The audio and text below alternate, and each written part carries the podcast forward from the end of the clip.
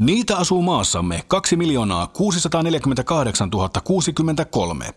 Ne ovat noin 40-vuotiaita ja niiden lajityypillinen tunnusmerkki on keskimäärin 13,77 senttimetriä pitkä. Legendan mukaan ne ovat ujoja ja kömpelöitä, mutta pohjimmiltaan älykkäitä ja tunteellisia. Ärsytettyinä ne tosin saattavat olla äkkipikaisia ja arvaamattomiakin. Niiden suosikkiravinnon kerrotaan koostuvan suoleen pursotetusta lihasmassasta ja käytetyistä maltaista. Liikkumiseen ne käyttävät mieluiten neljää kumipyörää. Tervetuloa suomalaisen miehen seuraan.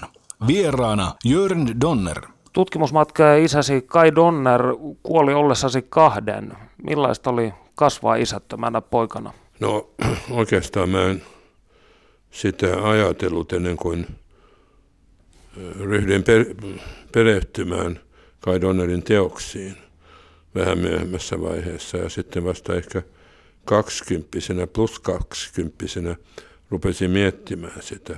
Mutta oikeastaan vasta kunnolla sitten, kun minä itse matkustin Siperiaan ja, tai oikeastaan ennen sitä kirjoitin hänestä eräässä teoksessa Miksi olen ja kirjoitin esipuheen tähän Siperian Samojedien keskuudessa kirjaa, niin rupesin vähän miettimään sitä, no oikeastaan en, ei, ei sitä kysymystä, että miksi, vaan eh, sitä, onko sillä ollut mitään vaikutusta omaan elämääni.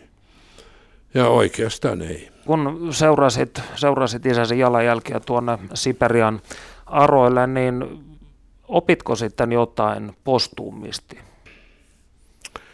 No jonkun verran ehkä siitä, että itse asiassa hänen oma isänsä Otto, siis mun isoisäni, oli ilmeisesti innottanut häntä tutkijaksi. Ja, ja Otto, Ottohan oli tämmöinen mesenaatti ja proffa ja, ja harrasti suomalaisogrilaisia kieliä, ainakin amatöörinä. Niin, niin, Eli fenomaani hänkin.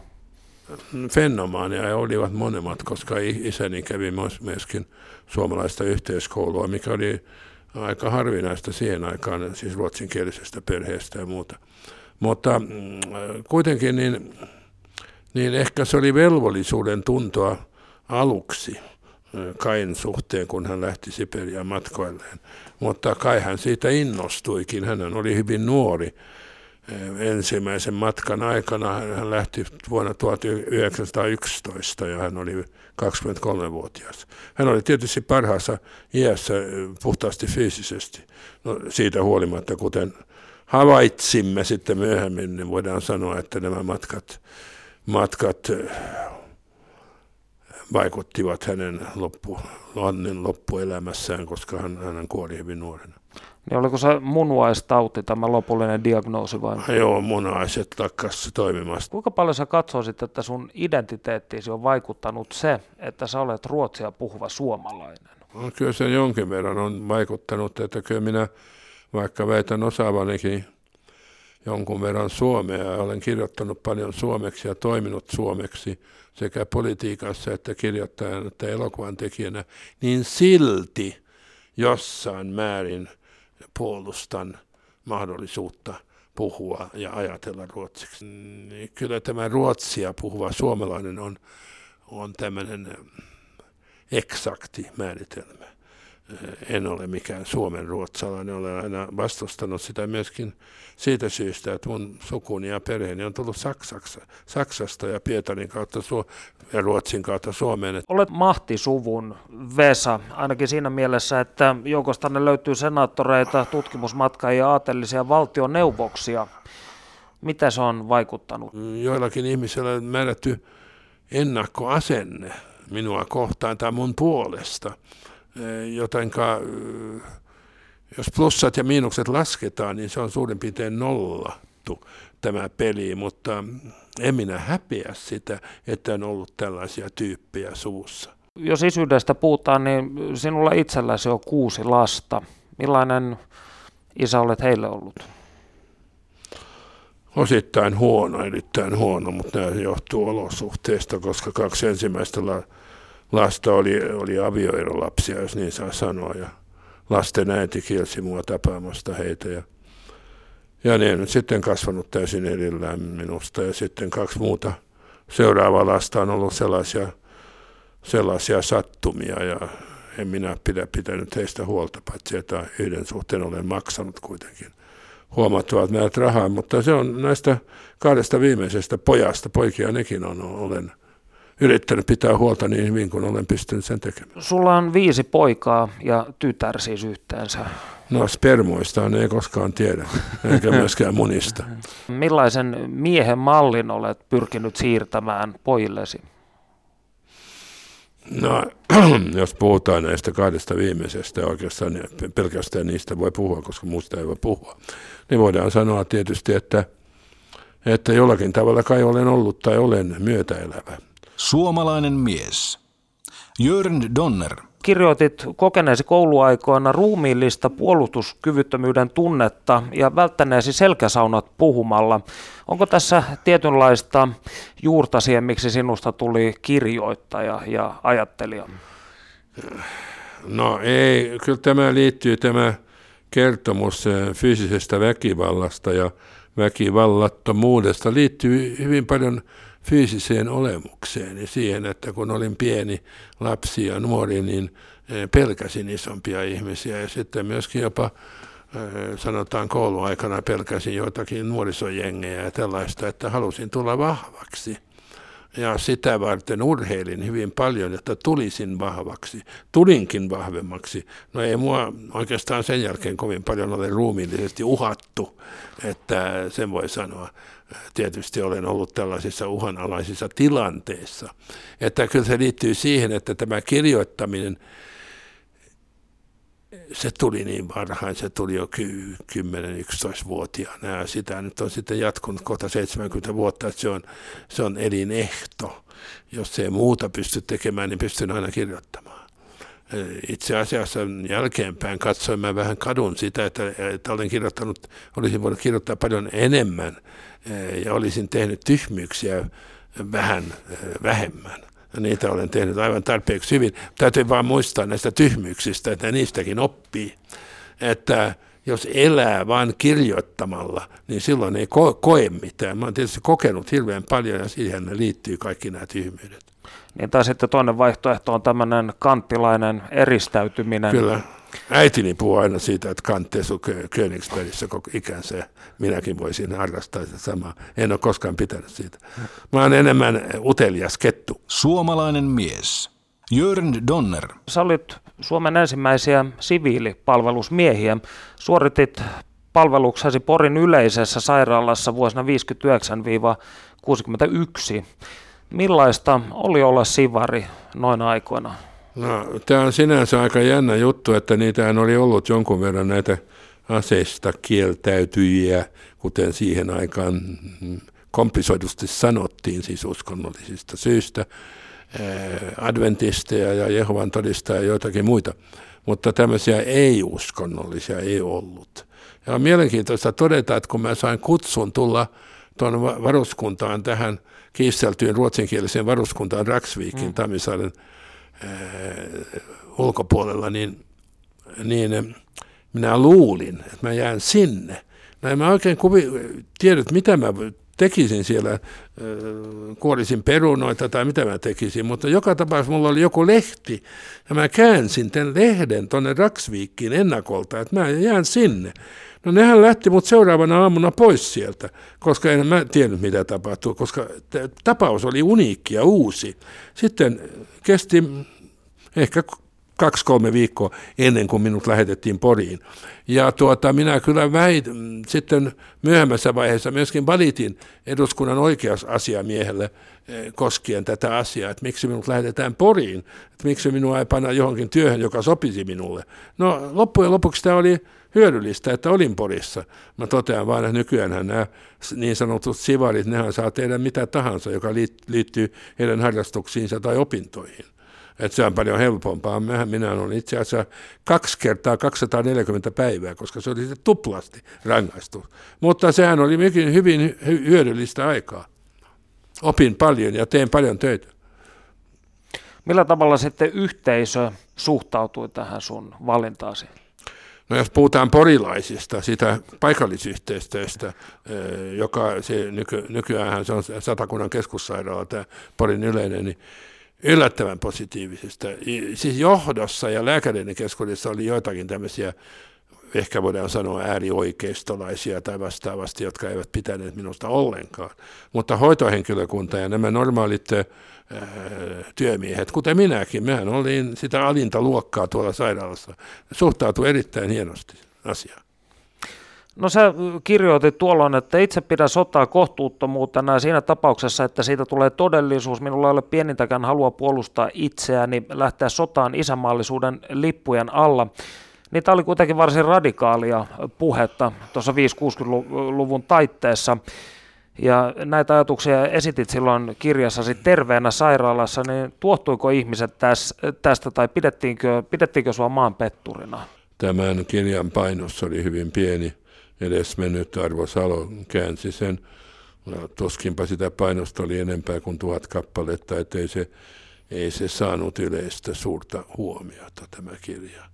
Ja näinhän tapaa tämä on monen kirjan kohtalo. Tämä oli tämän kirjan kohtalo.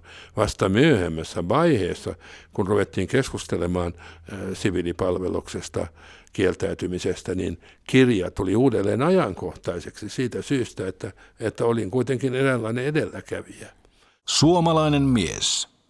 Jörn Donner. Asepalveluksen suhteen olen hieman muuttanut mieltäni sen takia, että on muun muassa olen perehtynyt aika paljon paikan päällä tähän suomalaiseen rauhanturvatoimintaan sekä Afrikassa että lähi ja olen huomannut, kuinka hyödyllistä se on. Missä menee sun mielestä sitten terveen nationalismin ja tämmöisen huruilun ikään kuin äh, rajapyykki?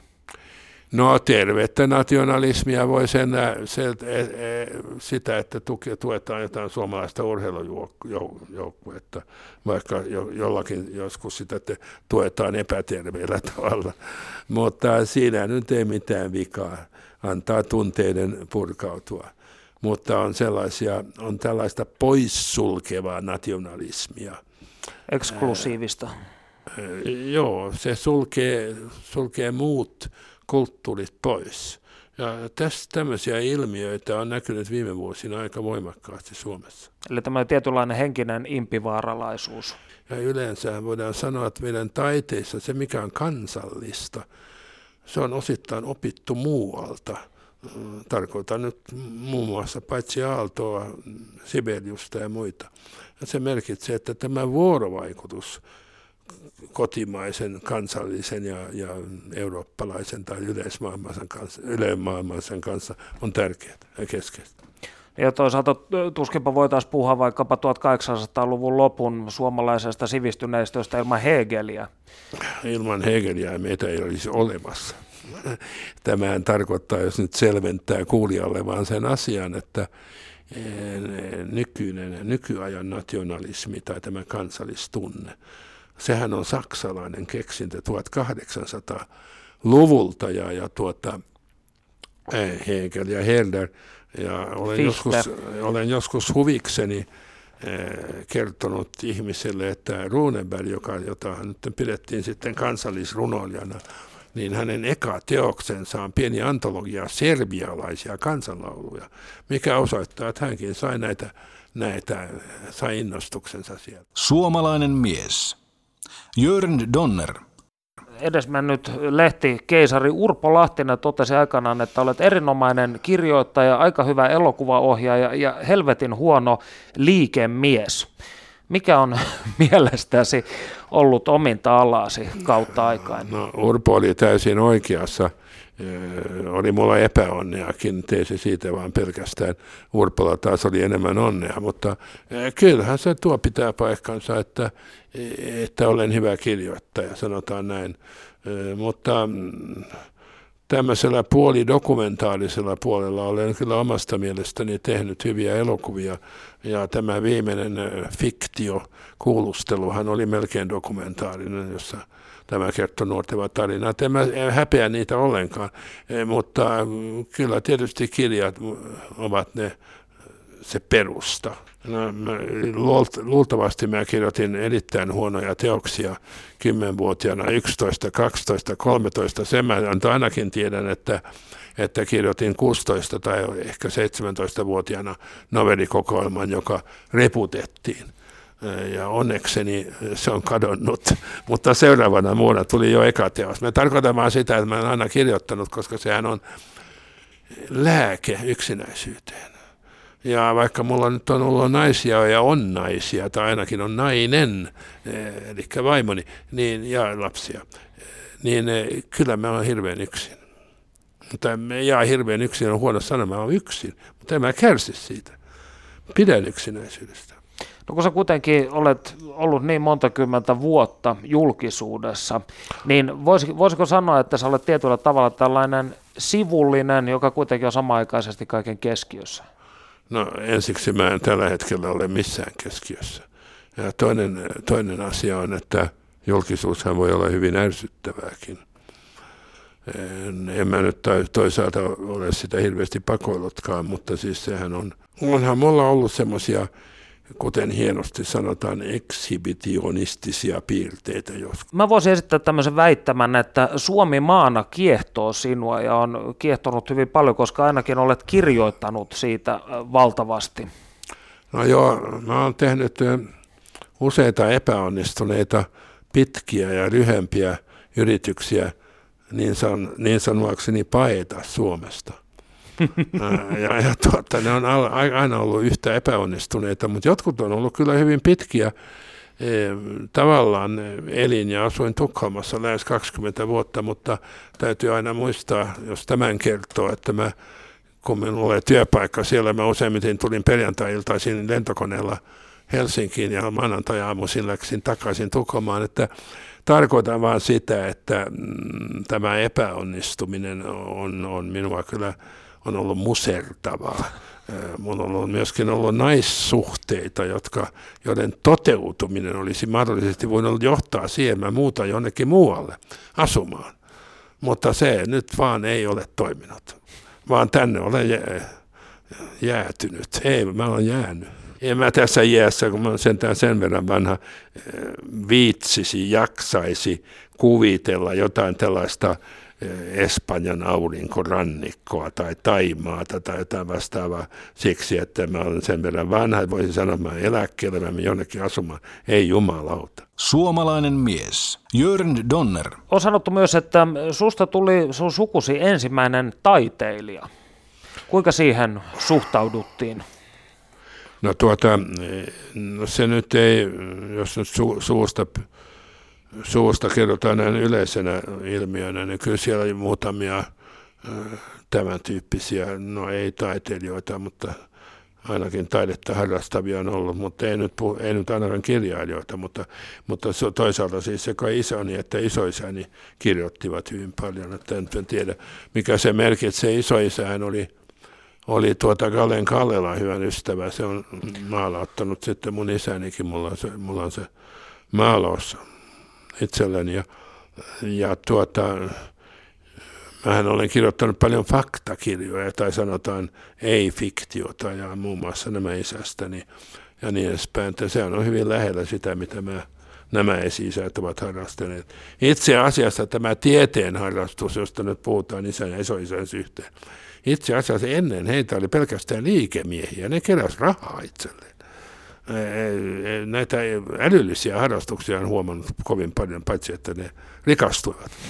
Isoisäni tuli Kokkolasta rupesi täällä opiskelemaan ja tavasi sen aikaisen kehittyvän Suomen nimekkäitä, vähitellen nimekkäitä henkilöitä ja, ja kaikki kulki tämmöisen Suomen luomisen suuntaan. Suomeahan luo, luotiin 1800-luvun toisella mm. puoliskolla ja itsenäisyyteen mennessä, että, ja Suomea luodaan edelleenkin, että kyllä se enemmän oli tätä.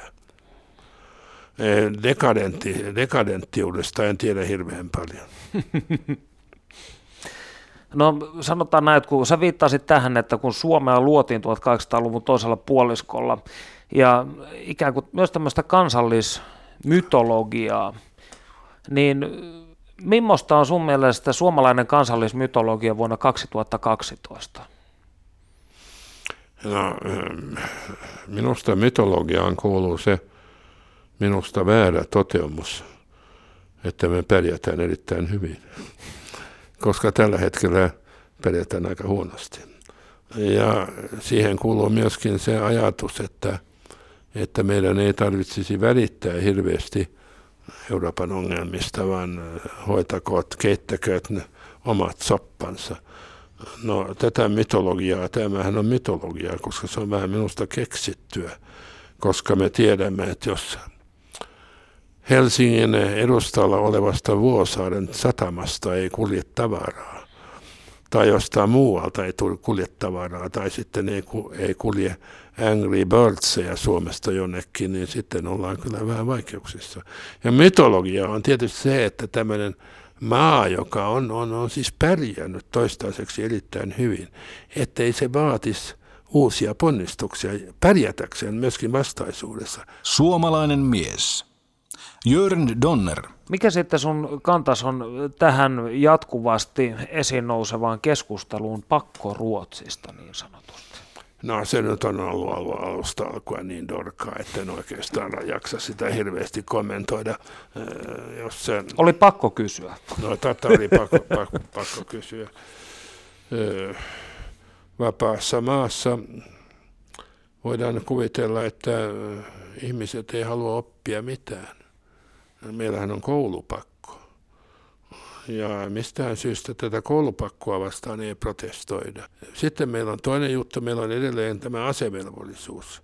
Sekin on pakko, jos ei halua sitä laistaa ja toimia siviilipalvelusihmisenä tai lähteä ulkomaille. Että mä niin paljon pakkoa teillä on, paitsi että autolla kun ajetaan, pitäisi ainakin mieluiten pysyä oikealla puolella tietä. Että, niin, pakkoa kaiken näköistä. Mutta jos se koetaan pakoksi, sehän on hirveän paha. On parasta sitten paita johonkin, johonkin eh, semmoiseen maahan, missä ihmiset kulkee alasti yötä päivää jonnekin Ginealla. Uudessa maa, maamme kirjassa vuonna 1967 Viittasit tällaiseen lausahdukseen, jonka mukaan maassamme esiintyy kolmenlaista polariteettia, jotka ovat maaseutu, kaupunki, kommunismi, antikommunismi ja oikeisto, vasemmisto. Jollain hauskalla tavalla 45 vuoden jälkeenkin, niin mun, mun mielestä tämä kuulostaa yhäkin aika paikkansa pitävältä. Joo, nämä kaksi ensiksi mainittua, mutta tämä oikeisto vasemmisto vastakohta on, on, on hieman epäselvä epäselvempi kuin koskaan sen takia, että on syntynyt tällaista poliittista liike-eliittiä, kuten siis perussuomalaiset, siis vahvana. Ja, ja se, se vasemmista, josta mä puhuin siihen aikaan, on melkein kadonnut sukupuuttoon, eli vanha kommunismi ja niin edespäin. Eduskunnassa taitaa olla kaksi edustajaa, jotka nyt edustaa ehkä sitä vanhaa, vanhaa vasemmistoa ovat muodostaneet oman ryhmänsä. Ja, mä tarkoitan, ja, ja oikeisto käsite on myöskin vähän vanhanaikainen sikäli, että e, me johtava puolueemme, kokoomus, on palkansaajapuolue. E, jos e, Suomen vuorineuvokset ja vastaavat miljonäärit muodostaisivat puolueen, se ei edes saisi edes vara edustajapaikkaa jossain kunnanvaltuustossa, koska niitä on hyvin vähän. Nuorempanahan sä olit vannonut, että et lähde puoluepolitiikkaan, koska et kokenut yhtään puoluetta tai yhdenkään puolueen jäsenkirjaa kantamisen arvoiseksi, niin mitä tapahtui 80-luvulla? No kyllä se tapahtui oikeastaan aikaisemminkin, että eräänlainen osallistumisen halu. Ja kyllä mä jo 60-luvulla tunsin, että pitäisi ylittää jonain päivänä päästä mukaan päätöksentekoon. Sitten hän tietysti voi helposti tulla kyynikoksi, kun on lopulta päässyt siihen mukaan, eli eduskuntaan, koska sitten huomaa, että mä en olekaan päättämässä, koska ne muut päättää. Eli toisin sanoen se keskittyy, valta keskittyy muutamiin.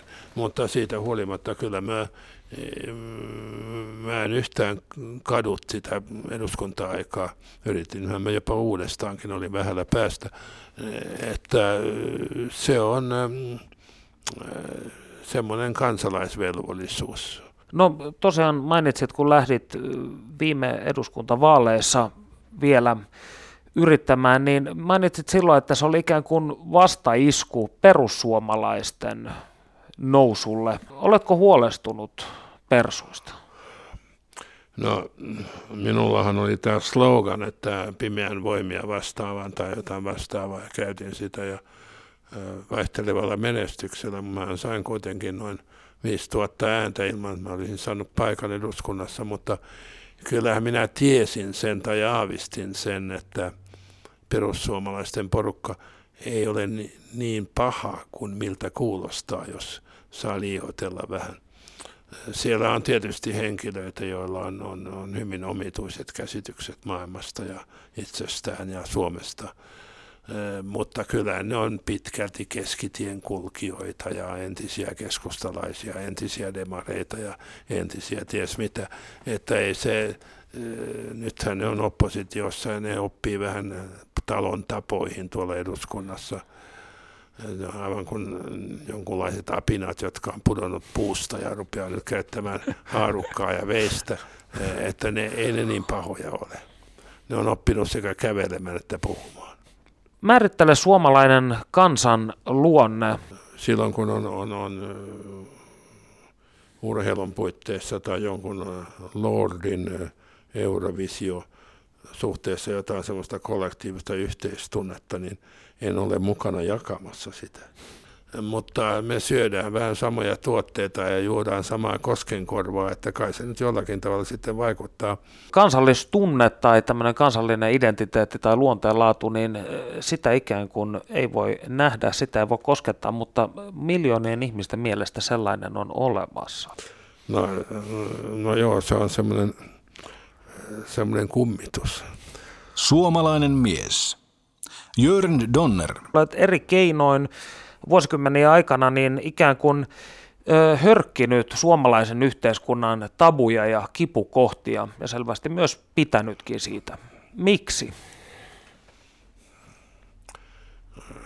No onhan mulla ollut jonkunlainen, mahdollisesti jonkunlainen halu, taipumus ärsyttää ihmisiä. Voi olla kyse mielipiteestä, voi olla kyse myöskin esiintymisestä – ja en ehkä aina ole itse huomannut edes, että ärsytän ihmisiä. No sitten on kaikki nämä seksuaaliset tabut, joita meillä on ollut hyvin paljon, tämmöiset sensuuri, sensuurimentaliteetit, jotka liittyy, liittyvät sitten osittaa mun tekemiin elokuviin ja tuollaista. Mutta äh, joskushan se ärsyttää pelkästään, kun, kun joku sanoo, mitä hän ajattelee. Koska useimmat poliitikot hän hän jatkuvasti joka päivä valehtelee. Ja, ja tuota, useissa mm, yhteyksissä olen sanonut, mitä ajattelen, mutta se ei aina ole tervetullut. Mä muistan sen eduskunta-ajoilta myöskin, että, että olin, olin jonkunlainen vastarannan kiiski, kun oli tämä porvarin hallitus vuodelta, vuodesta 1991 eteenpäin. Ja, ja sitten kun Ahti Saaristi piti tulla – Ahtisaari valittiin presidentiksi, niin hän mun olisi pitänyt kannattaa tätä Elisabeth Reeniä, koska olin mukaan RKP-lainen ja vastustin. Ja mä tarkoitan, että mielipiteet menee joskus vähän ähm, ristiin mit, suhteessa sovinnaiseen yhteiskuntaan. Ja mun täytyy kai myöntää, että en ole oikeastaan mikään kravattimies. Mutta en ole myöskin sovinnaisten, eh, sovinnaiset totuudet on aika ikäviä. Ja eikö Suomessa, mä oon huomannut varsinkin politiikassa, niin on ikään kuin kamalana syntinä pidetään sitä, jos vaihtaa mielipidettä. Että tämmöinen takin kääntäminen, joka sinänsä kuuluu niin kuin sen kehittyvän yksilön ikään kuin perusoikeuksiin, eli mielipiteitä saa muuttaa, niin sitä pidetään Suomessa jotenkin eh, henkirikoksesta seuraavana. No joo, no paremmin. Sitä ei voi sanoa siitä syystä, että mähän olen kylläkin, mun mielipiteet on monessa asiassa aika lailla muuttuneet ja kehittyneet, toivon mukaan kehittyneet, e, mutta sitähän ei myöskään pidetä hyvänä. Mähän olin 20-vuotiaana tai alle 20 hyvin, hyvin radikaali vasemmistolainen ja kuvittelin kyllä silloin, että sosialistinen yhteiskunta – on se paras. No kunnes sitten näin sen sosialistisen yhteiskunnan ja huomasin, että se oli kaikkein huonoin. Puhutaan vielä tuosta, kun sä mainitsit nämä sukupuoliset tabut ja, ja vastaavat, niin silloin kun sä kasvoit ö, miehen ikään, niin oliko, oliko seksuaalisuus suomalaisessa yhteiskunnassa sitten täysin näkymätön asia?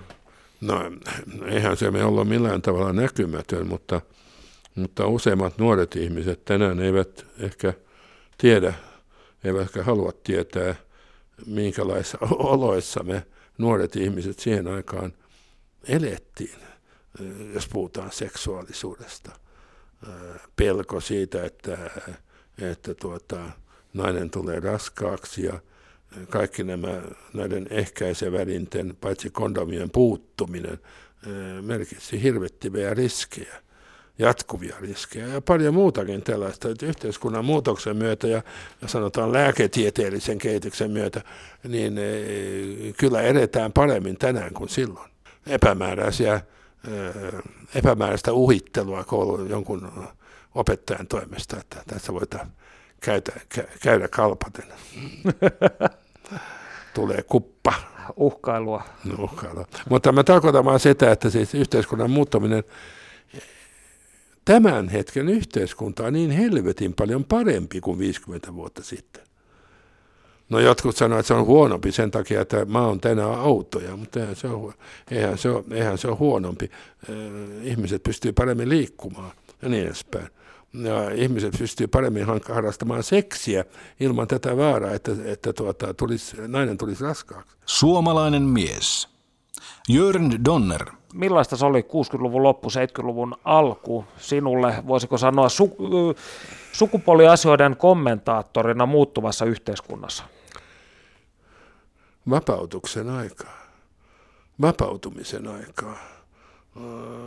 Minusta olen jollakin tavalla aika hyvin kuvannut sitä siinä uudessa maamekirjassa, niin se on symboloi eräänlaista vapautuvaa, vapautuvaa suomalaista yhteiskuntaa.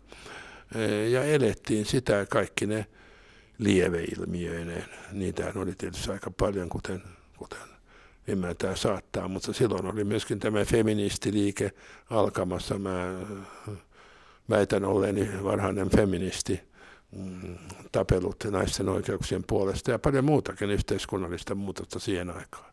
Et se oli jännä aika. Mutta meillähän oli sitten, tuli mieleen minä taistolaisilmiöt ja kaikenlaiset muutkin lieviä ilmiöt, jotka eivät olleet hirveän hauskoja, eh, koska eh, jotkut näistä taiteilijoista pitivät minua kapitalismin pahimpana edustajana maan, maan päällä, eivätkä tulleet, halunneet tervehtiä minua.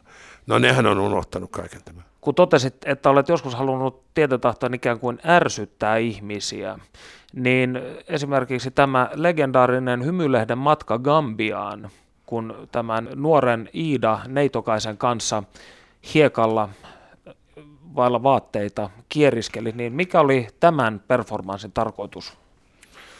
No, Liittyykö se minä, tähän minähän samaan? Olin, minähän olin Urpa Lahtisen hyvä ystävä ja ja me nyt sitten yhdessä keksittiin jotain semmoista hemaisevaa, josta voi saada äh, hänen lehtiään myytyä ja siihen liittyi sitten se, että mä olin aivan persaukinen, mulla ei ollut pennin pyörällä. Mä olin aivan konkurssin partaalla ja Urpo, no sehän on preskriboitu nyt, sehän on tämä rikos. Nimittäin kai se sitten maksoi käteisellä rahaa mulle aika huomattavan summan, jotta, jotta tekisin, olisin, tekisin tämmöisen numeron, mikä, mikä tämä numerohan oli vähän ikävä siinä mielessä, että Playboyssa ja noissa lehdessä oli vastaavia paljon, mutta varmasti paremmin tehtyjä. Ja, ja tämä, tämä oli hieman improvisoitu ja huono ja, ja olisi voinut sensuroida lisää niitä kuvia, mutta olkoon menneeksi. Mutta ei sillä nyt ole mitään, jotkuthan, sitähän ihmiset ärsyyntyi, mutta se oli eräänlaista sattumaa. Oli päät, olivat päättäneet lähteä Gambian, siinä oli Kalevi Keijanen mukana ja oli jotain investointisuunnitelmiakin sinne, rakentaa hotellia sinne ja niin edespäin. Ja, ja sitten me lähdettiin sinne. Ja tämä nyt kesti suurin piirtein koko tämä äh, surullisen kuuluisa keikkaa 10 minuuttia, muuten me pidettiin lomaa ja, ja, ja oli hauskaa. No eihän tämmöinen, eihän tämmöinen alaston apina saa kirjallisuuden Nobel-palkintoa. No en mä muutenkaan ole sitä kuvitellut. Mut mutta Finlandian saa. Finlandian sai kirjoilla tai yhdellä kirjalla. Joo, mutta siis ei, ei, siinä nyt on niin moninaiset syyt ja, ja yritin tässä nyt niin kuin, pinnallisesti kertoa niistä, mutta pää, pääsyy, pääsyy oli kyllä sitten minun absoluuttinen nolla lompakko. Mikä on tärkeintä, mitä olet oppinut naiselta? Tai naisilta, voidaan käyttää pluraalia. No, mä tiedän, olenko oppinut enemmän naisilta kuin mieheltä, mutta, mutta sehän tietysti täytyy todeta, ja mä nyt myönnän, että en ole homo, että tämmöinen läheinen fyysinen yhdessäolo, niin sehän tietysti opettaa enemmän, ja, ja koska kuten sanottu, harrastan heteroseksuaalista toimintaa, niin se on nyt lähinnä nämä naiset. Ja, ja sillä on kyllä oma opettava vaikutuksensa. Sitten on, on on, on tuota, myöskin naisia, jotka on pukeissaan ja, ja kaikkea muuta. Ne on nyt sitten vähän samanlaisia kuin miehet pukeissaan, mutta tuota, mm, heidän kanssaan voi filosofoida, filosofoida samoista asioista kuin miesten kanssa. Että, että ei tässä muuta eroa ole. Mutta jotkuthan väittää, että naisilla on, naisilla on yleensä, ja tämä on minusta tämmöistä turhan päiväistä höpötystä, että parempi intuitio ja tämmöistä. En mä ole siitä niin hirveän vakuuttunut. Intuitiota voi kaikilla olla yhtä paljon. Mutta tietysti voidaan myöskin lisätä siihen semmoinen käsitys, että hän on empaattisempia tai sitten sympaattisempia. En mä tiedä, onko ne empaattisempia tai sympaattisia minun suhteen. Mä pidän naisista, sen, yhden asian mä sanon naisista, ne on paljon paremman näköisiä kuin me miehet. Ja se on minusta hyväksyttävä ja hieno piirre. No, suohan on vuosikaudet seurannut vähän tällainen, voisiko sanoa, playboyn aura, niin miten kovana naisen mie- äh, naisten miehenä itseäsi pidät? Aika huonona. Se on hirvittävää liioittelua, mutta joskus ehkä 40 50 niin jotkut iltalehdet, vastaavat tämmöiset juorolehdet piti, pitivät minua hyvin seksikkäänä. Suurin piirtein Suomen seksikkään mies ja tämmöistä paskan puhetta oli jopa jossain leepeissä semmoisena, niin se tietysti vaikuttaa sitten äh, siihen, että äh, sitten jotkut muutkin pitää seksikkään. Siinä kaikki. Suomalainen mies. Jörn Donner. Täytät ensi vuonna 80 5. päivä helmikuuta 2013. Mm-hmm.